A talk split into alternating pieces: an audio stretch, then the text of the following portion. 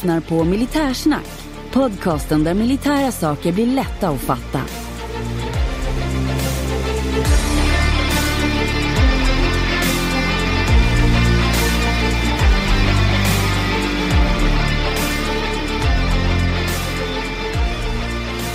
Ja, men då har jag återigen den stora glädjen att hälsa er välkomna till ännu ett avsnitt av Militärsnack.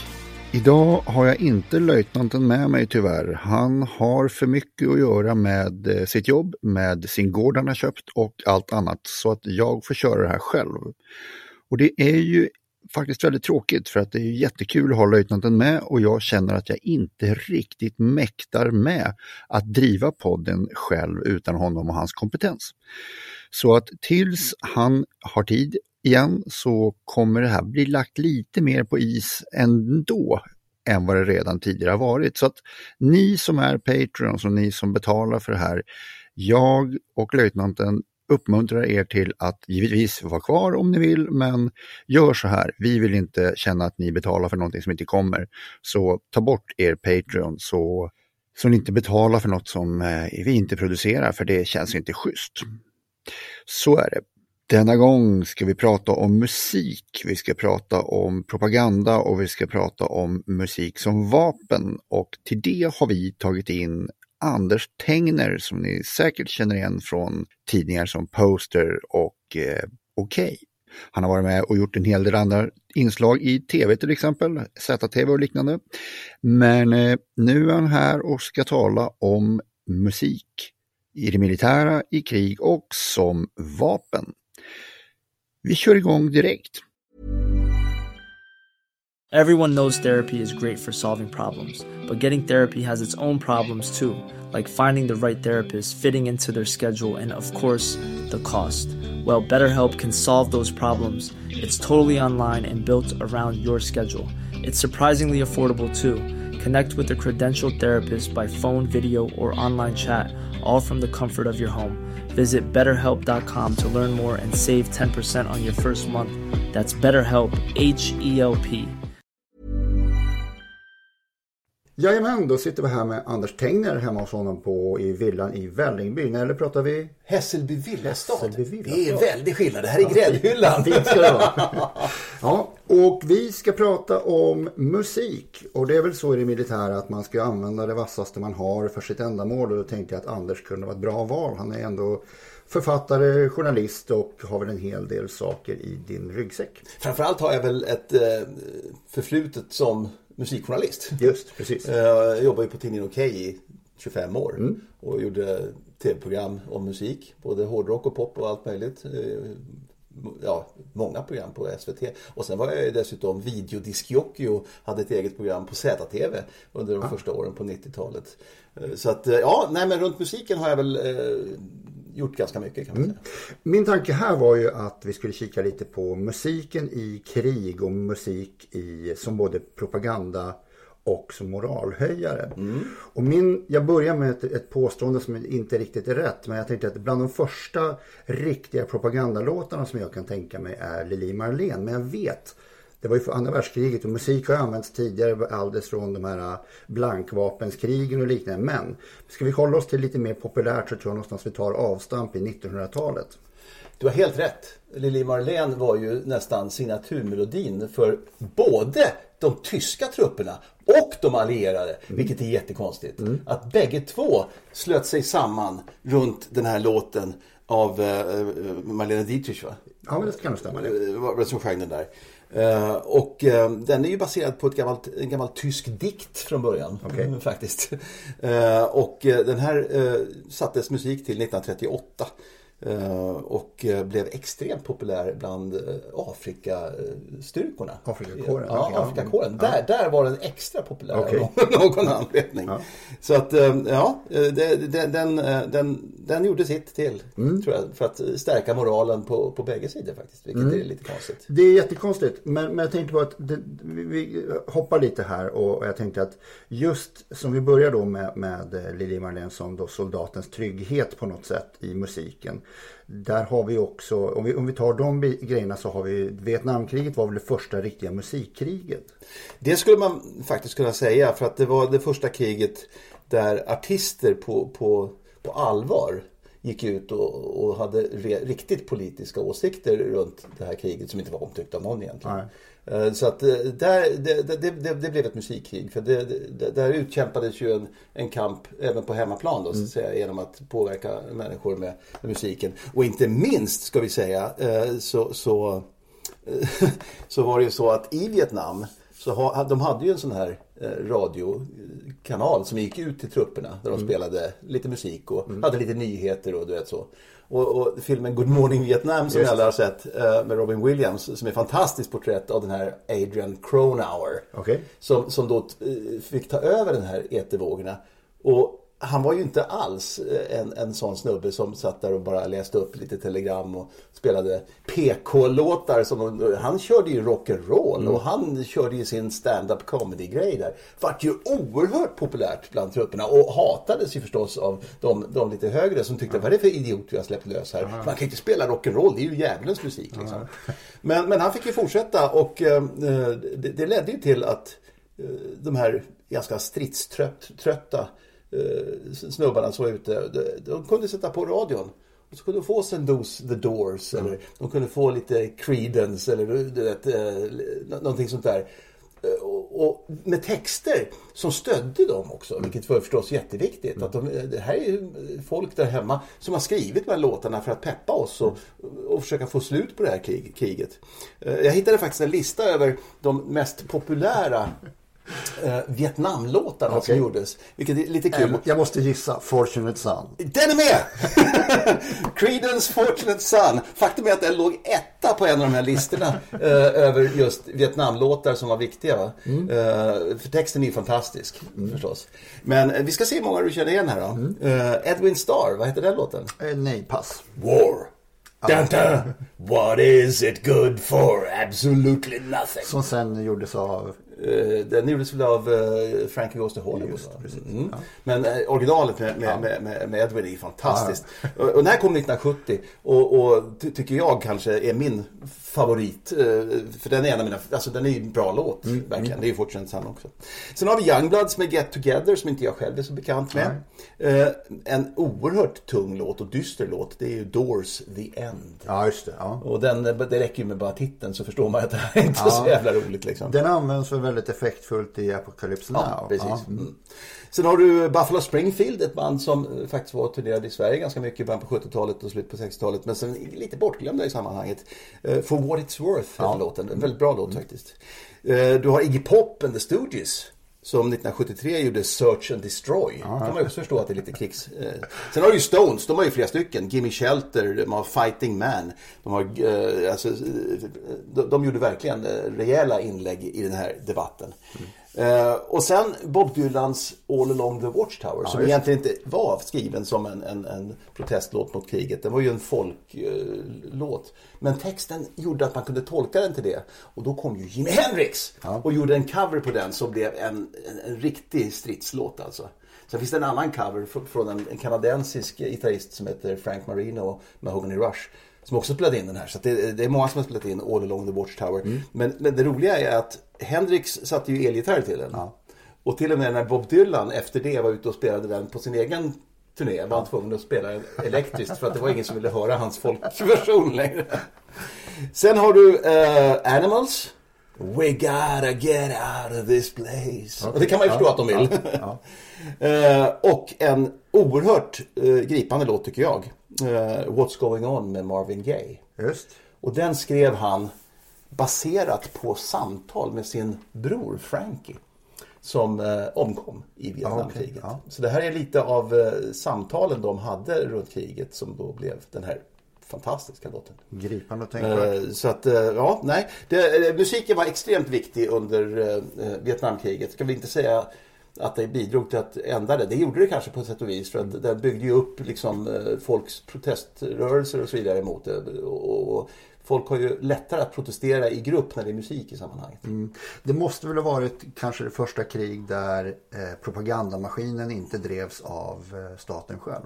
Nej. Det här var det populärkulturen som drev den. Den drev den, absolut. Och det var ju inte bara när, när, musiken. Det var ju eh, skådespelare och filmer som gjordes. Det, det gjordes ju väldigt mycket inom kulturvärlden. Så, och, och nästan alla kulturutövare var ju emot kriget. Alltså det var väl egentligen ingen som var för det där kriget. Nej, nej. Ja, om vi kikar tillbaks då. Vi var ju överens där. Ja, vi kan ju börja redan på, på i, i, väldigt länge sedan. Alltså vi kan ju backa bandet väldigt länge för att se vad musiken har inneburit för, för uh, krigsförande. Uh, det, är ju att det var ju musik som användes för att styra trupperna. Mm, precis, marschmusik. Alltså, ja. ja, marschmusiken. Du hade ju de här hornstötarna som, som uh, trumpetade ut order helt enkelt. Ja. Och så trummorna. Ja. Som också olika takter och så vidare som visade där är vi, dit ska vi. Så att musiken var ju viktigare ja. än, än, än, rösten. Att, för det var ingen som hörde den eh, i stridslarmet. Nej. Så att då, då kunde ju de här uh, mässingshornen tränga igenom, trummorna kunde tränga igenom. Så, och de hade ju inte någon, någon, några walkie-talkies eller någonting sånt. Utan där, där, var ju, där var ju musiken helt oumbärlig. Ja. För att helt enkelt styra trupperna på stridsfältet. Mm. Eh, men, och det, det, det, går ju tillbaks till 14, 15, 1600-talet. Framförallt på 1700 och 1800-talet. Du vet, man tittar på eh, sydstaterna och nordstaterna.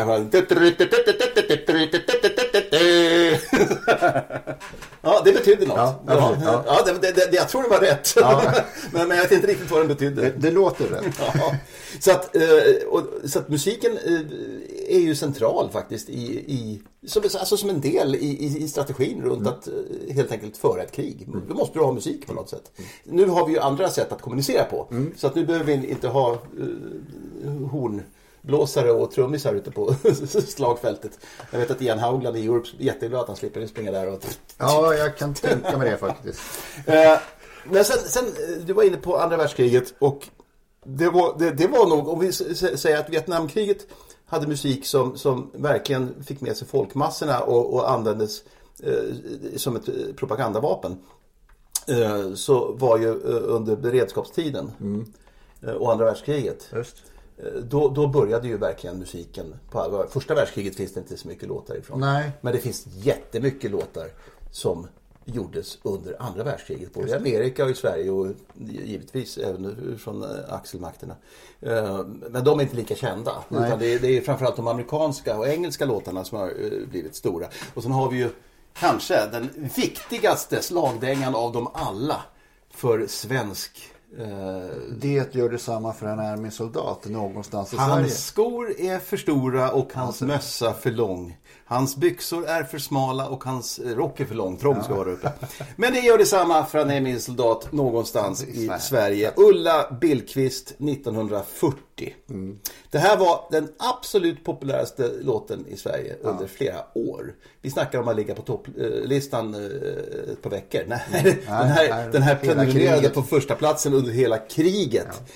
Uh, och uh, den kom som faktiskt som B-sida först mm. på, på en singel. Men de vände på den sen och, uh, och det här är ju en svensk låt. Mm. Som till och med fick en cover i Amerika.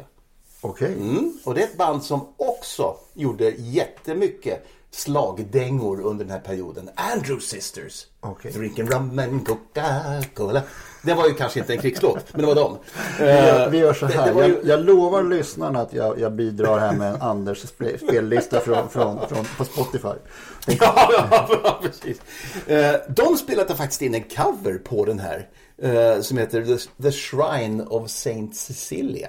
Mm. Som de släppte ut 1941. Så redan då började Sverige leverera hits till Amerika ja, faktiskt. Ja. Eh, men just de här Andrew Sisters, det här är viktigt för att Andrew Sisters de, eh, de gjorde mycket. Okay. Och de betydde mycket för stridsmoralen för eh, de allierade. Här hade vi folk som alltså åkte ifrån sina hemländer, mm. Amerika och England. Gav sig ut till andra sidan jordklotet ja. och skulle slåss mot de här jävla tyskarna.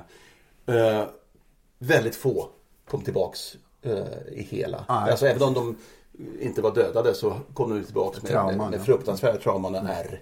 Och framförallt så lämnade de ju efter sig en massa kvinnor och barn ja. som var ensamma och längtade efter sina pojkvänner och, och, och äkta makar. Och de här låtarna tjänade ju verkligen ett syfte för att eh, bygga en bro mellan dem. Så väldigt många är de ju, många handlar ju väldigt mycket om min grabb som är borta i Amerika eller borta i Europa och slåss och eh, min sergeant och du vet så här. va. Jag ska ta några exempel så får ni eh, kanske eh, själv gå in på Youtube och hitta om man kan lyssna på några sådana här. För det är lite kul att höra hur, hur- det lät på den tiden. En av de kändaste var ju då Andrew Sisters va? Inte Drinking Rum och Coca-Cola utan nej. det var ju Boogie Woogie Bugle Boy. Jättekänd, du känner igen den när du hör den. Okej. Som kom 1941. Sen har du Spike Jones. Ja, Känd det, låtskrivare. Han hade ju en fantastisk titel på Der Führers Face. Just, In the Furious Face. Jajamän, pang på rödbetan bara. Just. Sen har du ju G.I. Jive. Vi snackade ju, det här var ju 40-talet, det var ju Jive liksom. Swing och jive. Ja, Swing och Jive var det. Johnny Mercer med G.I. Jive. Sammy Kaye med Remember Pearl Harbor. Kan anta att de flesta kommer ihåg Pearl Harbor. Eh, sen fanns det en, en brittisk låt som häcklade Tyskland. Okej. Eh, eh, Den här kom 1939. Och eh, i, i Tyskland så hade de ju en, en sån här avgränsning, en, en förstärkt gräns som hette The Siegfried Line. Ja, just det. Och då skrev engelsmännen en låt som heter We're gonna hang out the washing on the Siegfried line. och den här känner du också igen när du hör den. We're gonna hang out the washing on the Siegfried line. Så här, den är så här väldigt så här, hurtig och fin. Va? Så att eh, det var några av, av 40-talets riktigt, riktigt stora Mm. hits som är viktiga. Ja, jag kan tänka, mig att vi har kvar samma effekt i det jag vanvördigt brukar kalla tjejgråtslåtar. Sånt som tjejer lyssnar på när killarna har, har lämnat dem eller vice versa. Och där, där tror jag att någonstans i Sverige kommer in. För det är precis samma sak. Du får en musiktröst för någonting som, som speglar ditt, eh, ditt trasiga sinne. Ditt, din, din ledsna själ och ditt, ditt deppiga läge. Så att där är den viktig som ett, som ett plåster på själen. Så där tror jag musiken har ju just, just den låten har ju en väldigt viktig betydelse för den, den klappar ditt hjärta lite åt dig. Oh ja. Den här riktade sig alltså till svenska ungdomar. Min pappa var en av de här som faktiskt, han var i den åldersgruppen så att han fick ju rycka in och, och låg ju alltså ute och på vakt liksom. Eh, Med, med vapen i hand liksom ifall det skulle hända någonting. Nu händer ju ingenting, tack och lov. Men han var en av dem som den här låten var liksom skriven om. Liksom. Den heter faktiskt Min soldat, men det är ingen som vet. Min soldat, ja. ja. Okej. Men alla tror att den heter Någonstans i Sverige, för det är det vi sjunger. Och så fi- kom det ju en tv-serie som hette just Någonstans i Sverige. Just just just. Eh, Med, med Loffe där. Vet så. Och då var den signaturmelodin dessutom. Så därför tror ju folk att den heter det. Men den heter Min soldat. Min faktiskt. soldat. Ja, så är det. Andra, det, det, det var ju inte bara den låten som blev en hit i Sverige. Vi hade ju många hits i Sverige från andra artister. Och det, är fantastiska titlar på de här låtarna. Alltså. Eh, Hälsa till pojkarna där ute. Okej. Mm. Det är hitmaterial. Ja, visst. Bohus bataljon, den eh, har vi nog hört eh, då och då. En tapper liten krigare. Hallå lilla mamma. Kan man tänka sig att det är soldaten Ja, som har skrivit ett brev hem. Lille Marlene på svenska fanns också. Min flotta flottist. Everyone knows therapy is great for solving problems, but getting therapy has its own problems too, like finding the right therapist, fitting into their schedule, and of course, the cost. Well, BetterHelp can solve those problems. It's totally online and built around your schedule. It's surprisingly affordable too. Connect with a credentialed therapist by phone, video, or online chat, all from the comfort of your home. Visit betterhelp.com to learn more and save 10% on your first month. That's BetterHelp H E L P. I'm Sandra, and I'm just the professional your small business was looking for. But you didn't hire me because you didn't use LinkedIn jobs. LinkedIn has professionals you can't find anywhere else, including those who aren't actively looking for a new job but might be open to the perfect role, like me. In a given month, over 70% of LinkedIn users don't visit other leading job sites. So if you're not looking on LinkedIn, you'll miss out on great candidates like Sandra. Start hiring professionals like a professional. Post your free job on linkedin.com/people today. Jajamän. Till henne där hemma. Ja. Samma känslor. Eh, Godnatt sergeant. Det ska vara en fänrik i år. Det går över. Ballad om den tysta staden. Hästen från Troja. Mina små kamrater. När allting är över och allt är förbi. Den låter inte så munter. Nej, nej, nej. När haven åter blir fria. Och sen hoppets stjärna. En soldat kommer hem. Härligt, ja, det är underbart. Men det, det är ju inte riktigt de låttitlar vi hade haft idag på, på, på låtar. Nej, liksom. nej. Men jag kan tänka mig att många här försöker slå mynt av det här också. Då var min soldat hade ju blivit en stor dänga liksom. Så då bara, åh nu vill jag också skriva en Ja det är klart, jo men det, så är det ju förstås. Men de vill ju kränga skivor. Men, eh, och här fanns det ju ett ämne att skriva om som folk ville lyssna på. Så det var inte så konstigt. Men, men du hör ju att det är inte riktigt samma typ av texter här på 40-talet som det var sen i 60-talets Nej. eh, betydligt mer eh, rakt på sak. Här dör folk. Här är liksom, eh, jag glömde faktiskt en låt som jag inte fick med på listan här. Som, som är kanske min favoritlåt faktiskt. Bob Dylans Knocking on Heaven's Door. Ja, just, just, just. Den är ju alltså fantastisk. Vilken, vilken, vilken text det är på den. Det är ett liksom. verk. Ja. Ja. riktigt, riktigt bra. Den kom 73 mot slutet på kriget. Men men eh, 75 tror jag det sades vara över. Var det inte så? Ja, jag kan inte exakt i huvudet där. Nej, jag tror att det var så. Men jag tänker ju så här att jag tror nog också att musiken var mycket mer politiserad på 60-talet än på 40-talet. Alltså du, artisterna var, gjorde av, det var ungdomlig revolt och liknande som inte fanns på det sättet. Utan man kom in och så blev man etablerad på, på, på ett annat sätt. För att jag tror att det var bara radion som spred musik innan musik kom ut på skivor och kassetter. Det tror jag 50 och 60-talet kommer. Därför tror jag nog att de här närradiokanalerna och det som, som vi, de här fyrbokstäverna som jänkarna hade spridde musik politiskt på ett annat sätt. Det, jag bara antar att jag har fått för mig att det är så. Ja, det är klart att radion var jätteviktig. Alltså, det, var ju, det, det var ju första gången som människor fick kontakt med omvärlden. Innan dess hade det ju varit Morse ja. Och det var inte så kul att lyssna på. Nej. Men nu fick man ju faktiskt... Kraftwerk. eh, Nu fick man ju höra musiken. Det lät ju förmodligen inte så bra när det kom från de här stenkakorna som inte lät bra ens när du spelar dem hemma. Och sen när de slog igenom de här radiovågorna också så kan det ju inte varit så speciellt njutbart att lyssna på. Men det var, det var, man hade ju inga referenser. Nej, nej, det- nej, nej. Jag bra. vet ju hur det var.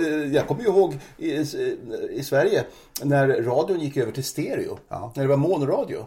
Det här var ju på 70-talet. Och, och då, skulle vi gå över till stereosändningar vilket var oh, wow. Det var ju som en värld öppnades upp. Vad är det här? Jag tyckte inte det lät illa innan när pappa. Spelade på sin transistorradio när vi lyssnade på du vet, eh, sommarprogrammen och, och sådär. Det, det var okej. Det, var- det var ju det jag visste. Kom stereo. Och då, då var det en sån här röst som man hade prov, provsändningar. Min röst kommer ifrån. Ja, Just det, min ja. röst kommer från höger sida. Min röst kommer från vänster sida. Och sen, Någonstans i rummet. min, min röst ska nu komma från en obestämd plats Just i rummet. just och då var det stereo när man inte riktigt kunde veta var han var. det här kommer jag väl ihåg faktiskt. Ja, jag faktiskt också. Jag glömde en, en av de viktigaste låtarna från 40-talet också. Mm. eh, Som också är en låt som alla har hört. För att man kanske inte vet vilket sammanhang. We'll meet again. Just det.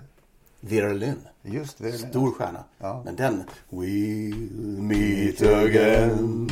Ja, den, den är ju... Don't know where, don't Don't know when. Ja, den, den, den kan ju alla. Fast man fattar ju kanske inte att den här är ju faktiskt en, en, en låt som ska boosta moralen hos soldaterna på andra världskriget. Det är första gången jag sjunger i podden. Jag kan inte lova att det blir någon igen. Men Vi kan ta en duett sen i slutet. Jag har en, en väldigt rolig berättelse eh, från lite mer nutid. Hur musiken faktiskt avgjorde en batalj. Helt och hållet. anar Vi snackar pratar 80-tal. 1989. Just. Ja. Och det här är Operation Nifty Package. Just. Ja. Det här var ju alltså eh, när Amerika ville gå in och eh, fälla Manuel Noriega i Panama. Just. Eh, och de skulle gå in med, med, med sina siltrupper och alltihopa och tänkte att nu ska vi ta honom. Men han flyr! Han flyr med sina närmaste män in i en helgedom, en kyrka, ett kloster eller någonting sånt där. Och det är ju katolskt och det är ju jätteviktigt och Vatikanen är inblandad och alltihopa. Han, han begär liksom fristad i den här kyrkodomen. Och det innebär att de amerikanska trupperna kan ju inte, beskjuta de kan inte skjuta, de kan inte gå in där, det är ju heligt där. Vad gör de då? Jo, de flyger in ett jättestort PA och ställer upp gigantiska högtalare framför den här kyrkan och, och börjar med att spela eh, ljud eh, av kycklingar som, som kacklar. Det är psykologisk krigföring på Kan du hög nivå. fa- fatta det på hög... Dygnet runt. Ja, och om inte det hjälpte, eh, då, då eh, gick de vidare till nästa steg. Eh, de började spela eh, musik. För att eh, eh, helt enkelt få de som var inne i kyrkan att inte längre stå ut. Och det roliga var att de valde ut jättemycket hårdrocklåtar. Eh, inte bara faktiskt. Eh, eh, en av låtarna de spelade var I fought with the law med The Clash. Eh, och sen lirar de You Shook Me All Night Long med ACDC. De körde Welcome to the Jungle med ja. Guns N' Roses. Too Old to Rock and Roll med Jethro Tull. Den här flöjten måste varit skitjobbig. Panama förstås med ja, Van Halen. Just, just, just. Och den kanske vidrigaste av allihopa. Det var den som till slut eh, avslutade det hela. Never gonna give you up med Rick Astley. Ja, men då förstår jag. Kan du tänka dig att höra ja, den? Jag, jag, kapitulerar, jag kapitulerar. Och det var ju precis det som hände. Det var inte Noriega som började ge upp utan det var ju prästerna inne i kyrkan ja, som sa Sorry, du får, ge, du får fan ge upp nu. Vi pallar inte med det här längre. Så att de kontaktade Vatikanen och du vet och alltihopa. Till slut så gav upp. Och det var tack vare väldigt hög musik som då användes som vapen direkt. Fantastiskt. Jag, jag, har ju ett exempel, det får man googla själv och titta på, en låt som heter Poing med Rotterdam Termination Source. Som är en väldigt, väldigt tidig elektronisk låt. Där just Poing, det är det enda återkommande. Tror låten är sju minuter lång och bara Poing, Poing, Poing. Och den är verkligen, det är terror att lyssna på. Ungefär som Baby Shark. Den skulle man ju... Uh, baby Shark, bam, badam, badam, bam, bam, bam. den skulle man ju dö efter.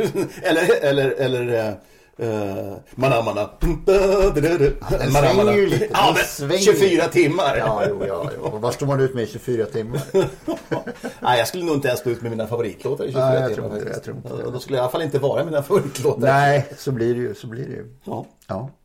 Sen får vi inte glömma bort fältartister. Ja, just det. Det kommer också under andra världskriget. Mm. Då börjar alltså eh, de komma på att de här trupperna behöver lite, lite boosting. De kan inte bara sitta där och, och, och lyssna på radion och, och, läsa några gamla tidningar som de får. för det var ju förstås väldigt mycket dö, dödtid också. Mm. Och de behöver ju någonting att, att skingra tankarna med. Mm. Visst, de hade ju eh, filmprojektorer och sånt så de hade ju bio mm. och visar man tittar på MASH, eh, Koreakriget så mm. ser man ju att de har eh, tält där de sitter och tittar på någon gammal tecknad film och sånt där. Mm. och eh, Charlie Chaplin och sånt där och, och sånt. Men då började de på 40-talet att skicka ut eh, artister och de åkte till och med in i fiendeland, alltså bakom, alltså de åkte ju in till krigsförande ställen. Ja. Kanske inte jättenära fronten. Nej. Men de åkte ju till Tyskland, de åkte till Frankrike, de åkte till, till ställen där det var krigsföring. Och uppträdde för soldaterna. Mm. Och det var mycket tjejer som kom dit. Va? Kortkorta ja, ja, 40-talskjolar och du vet, äh, Betty Boop och du vet så här. Um, och det här var ju väldigt, väldigt populärt förstås. De fick ju en smak från hem. Ja. De, de, de, de visade att någon tyckte om dem. Mm. I Sverige har vi ju till och med en, en fältartistkår. Du kan ju eh, alltså ansöka om att bli fältartist och få utbildning i att vara fältartist. Eh, så, så då kan du få en liten dusör för det. Ja. Eh, det är flera stycken band. Dansband, popband, alla möjliga som åker runt och, och lirar för folk som är stationerade ute på luckan. Liksom. Mm. Uh, och du får inte vara vapenvägrare. Då får du inte bli fältartist. Nej, nej, nej. nej. okay. nej ingen För om det blir skarpt läge, ja. då måste du också rycka in. Ja, just. ja, just, just, just. Ja. Om vi hoppar framåt då. Vad har vi, om vi säger att vi har kommit förbi eh, 88 med Noriega. Eh, jag vet att det var någonstans jag läste om soldaterna i, som körde stridsvagn i Irak, första kriget. Så var det någon uppdatering man gjorde som gjorde att de kunde ta sig med sina iPod och så kunde de lyssna på Rammstein medan de störtade fram med stridsvagnarna i, eh, i eh, öknen i Kuwait och Irak. Så att de kunde, ja, så de kunde, så de kunde lyssna på musik under strid. Ja, jo det kan jag tänka mig. Alltså, jag, jag, tittar man på krigsfilmer till exempel, det är alltid cool musik när mm. striderna utspelar sig. Liksom. Mm. Så det är klart att det, att sätta på Du hast mm. inne i pansarvagnen eller hummern eller vad fan du sitter i och den br brakar ut det här. Ja, det är ju skadligt upphetsande så det är klart att... Mm. ja men det blir ju adrenalin, det blir det ja. ja. Så är det. Nej, musiken är osvikligt ett, en, en stor del av eh, alltså hela krigsmaskineriet. Mm. Man, men fortfarande så är det ju jättemärkligt när vi, när vi har gått igenom det här vi har pratat om hittills då. Så är det just att Lili Marlén hamnar på båda sidorna. För att det, det är ju verkligen. Det, jag vet att tyskar sa det under eh, vintrarna där när, när eh, jänkarna hade gått med i kriget och efter 41 där. Att det är så märkligt för att det sitter de i USA och lyssnar på Stilla natt som är en tysk visa och firar jul med vår musik men de hatar oss. Mm. Så är det. Ja, det är alltså det är ju så. Ehm, vilken sida du pratar med så får du olika eh, syn på det hela. Mm. Liksom. Eh, Wagner inte minst var ju viktig för Ja, tyskarna också. Precis. Jag menar, Hitler älskade ju Wagner. Han stod ju och övade sina gester och rörelser till den här pampiga, eh, extrema, eh, alltså han var ju en galet geni den här Wagner. Eh, och jag, nu vet jag inte om det stämmer men, men jag har hört att de satte in högtalare på några så här eh, bombplan som spelade Wagner. Eh, när, eller det kanske var i Vietnamkriget eh, som spelade Wagner när de fl- flög in eh, över och skulle dumpa napalm. Det var det. Då är det Wagner som sprutade ur högtalarna från helikoptrarna när de kom åkande. Vad tyskarna gjorde, det, det är inte musik men det är ljud. Just styrkan ja. Ja, satte luftstyrda sirener på dem av ingen annan anledning än att det skulle låta jävligt läskigt Ja. och skrämma skiten ur folk när de... Och det gjorde det. Det gjorde det. Ja. Nej men det du nämnde med eh, Wagner och eh, jag tror att det kommer ifrån Kellys hjältar bland annat. Men sen det borde nog ha en, en förlaga från krig. Det får jag ta och googla lite och se till. Och det är väl också, eh, vad heter den filmen? Rädda mig. Ja, alltså vi tänker ju på, på The Deer Hunter och vi tänker ju på, på Apocalypse Now förstås. Va? Ja, är det där I love the smell of napalm in the morning? Och där har du också helikoptrar med. Ja, det kanske, just det. kanske Ja. där jag har Ja. fått ifrån. Det kanske inte behöver ha en, en akkurat historisk koppling men någonstans har det ju förekommit. Ja. Vad har vi då mer i, om vi rör oss mot modern tid? ja, jag är inte så modern. Jag kan ju bara historia. jag, gjorde inte, jag gjorde inte ens lumpen. Ah, nej, Nej. nej. Den kom fel i mitt liv. Ja. Jag ville göra lumpen. Ja. När jag var 14 år så gick jag frivillig befälsutbildning och tänkte bli värsta stridisen. Okej. Det var jätteroligt. Jag var ute och sköt med gamla Mauser från 1902 och sådär. Jag, jag tycker att du har gjort ett bättre värv som du har gjort än, än som militär. Nej, alltså när det var dags för lumpen då var jag ute på turné med rockbandet. Då ville jag inte göra lumpen. Nej. Så det var ju, ja. Hade jag fått göra lumpen när jag var 14 då hade jag blivit stridis. Ja, ja, okej, jag ser det. Ser det. Ja, men då börjar vi närma oss slutet av det här. Jag tänkte om du själv får sätta ihop en lista av de tre eller säg fem av de låtar som du tycker är viktigast taget ur ämnet i detta poddavsnitt. Vad tycker du? Ja, fem låtar. Ehm, utan inbördes ordning skulle jag visst. då vilja säga. Ja, ja. För att det är svårt att rangordna dem. Ehm, men eh, då måste jag säga Min soldat. Mm. Ehm, och det blir den enda svenska låten på den här listan. Men den, den var ju så fruktansvärt viktig under hela eh, beredskapstiden. Ja, så att eh, den måste ju vara med. Va? Och sen måste jag ju då ta en representant för, för, för det som amer- amerikanerna framförallt eh, gav oss under andra världskriget. Och det är Andrew Sisters och Boogie Woogie Bugle Boy. Så, som, som en bra låt. Ja. Men som också är så typisk för just den här tiden. Och, Okej. och, och att det handlar om Bugle Boy, det är en sån här som blåser i hornet liksom. Okej, Eh, ja. Det kallas för en bugle det här. Okej. Eh, så-. Sen är vi då inne på 60 och 70-talet tror jag, Mm, eh, eh, resten av tiden. Och eh, en av mina absoluta favoriter är ju Edwin Starr och War förstås. Mm. eh, Som jag tycker är fantastisk. Både som låt. Ja, det måste ju bli Fortunate Son Ja. med Creedence. Och eh, jag sa ju det tidigare, Knocking on Heaven's Door Just, med Bob Dylan. just. Med det så tackar jag Anders. Det har varit jäkligt trevligt att få vara gäst hemma Ja, det här var ett annorlunda ämne för mig att, att prata om kan jag säga. Så jag fick ju tänka till lite grann här. Ja, jätteroligt. Du ska ha stort tack och vi, eh, i eh, informationen till det här avsnittet så har vi länk till Anders lilla lista med eh, låtar i ämnet. Tack kapten. Tack så mycket. Mm, det där var Anders Tengner och eh, hans eh, lista på vilka låtar, hans playlist, den finns här i informationen till avsnittet. Så att jag vet inte när ni får höra av mig igen, jag har några få avsnitt på G. Så att det kommer komma avsnitt, men vi vet absolut inte när och hur, med vilken turtäthet som de här bussarna kommer. Men eh, tills vi hörs igen, ha det jättebra. Hej hej!